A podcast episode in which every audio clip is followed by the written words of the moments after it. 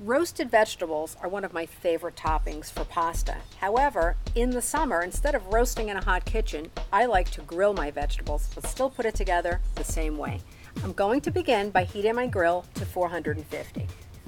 And then these are just wonderfully convenient to have when you're doing vegetables because you don't have to worry about them dropping in through the grate. And these are going to be cubed, much like I would do in the oven. So have one of these handy.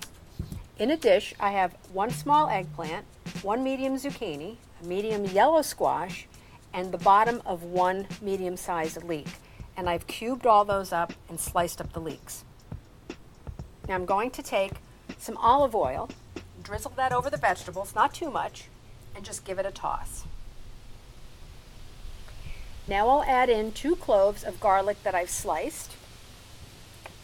One more toss. And get it on my grill.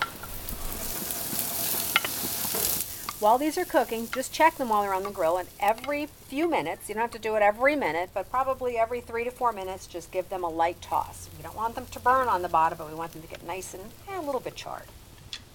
While my vegetables are cooking, I have in one large bowl one cup lightly packed of baby arugula, and then a good handful of fresh basil that I've torn. So I just have that all together here in my bowl. To that, I'm going to add three to four diced Roma tomatoes. Pour that right in on top of the arugula. And then I have some dried herbs. Now you can use herbes de Provence, you know, an Italian blend, any type of dry herb. This really, with the grilled vegetables, is outstanding.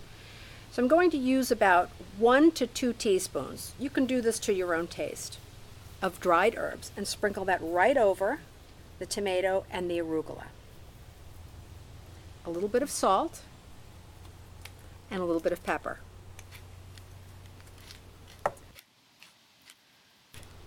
And then we'll give that a toss. And just let that sit for a few minutes while the vegetables are finishing up.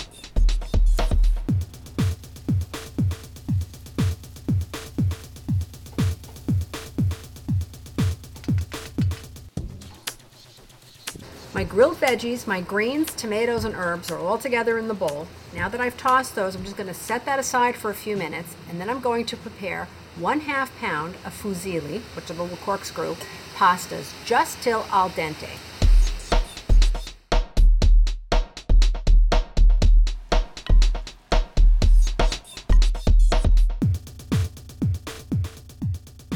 I'm going to drizzle on two to three tablespoons of olive oil, and then the juice of one fresh lemon.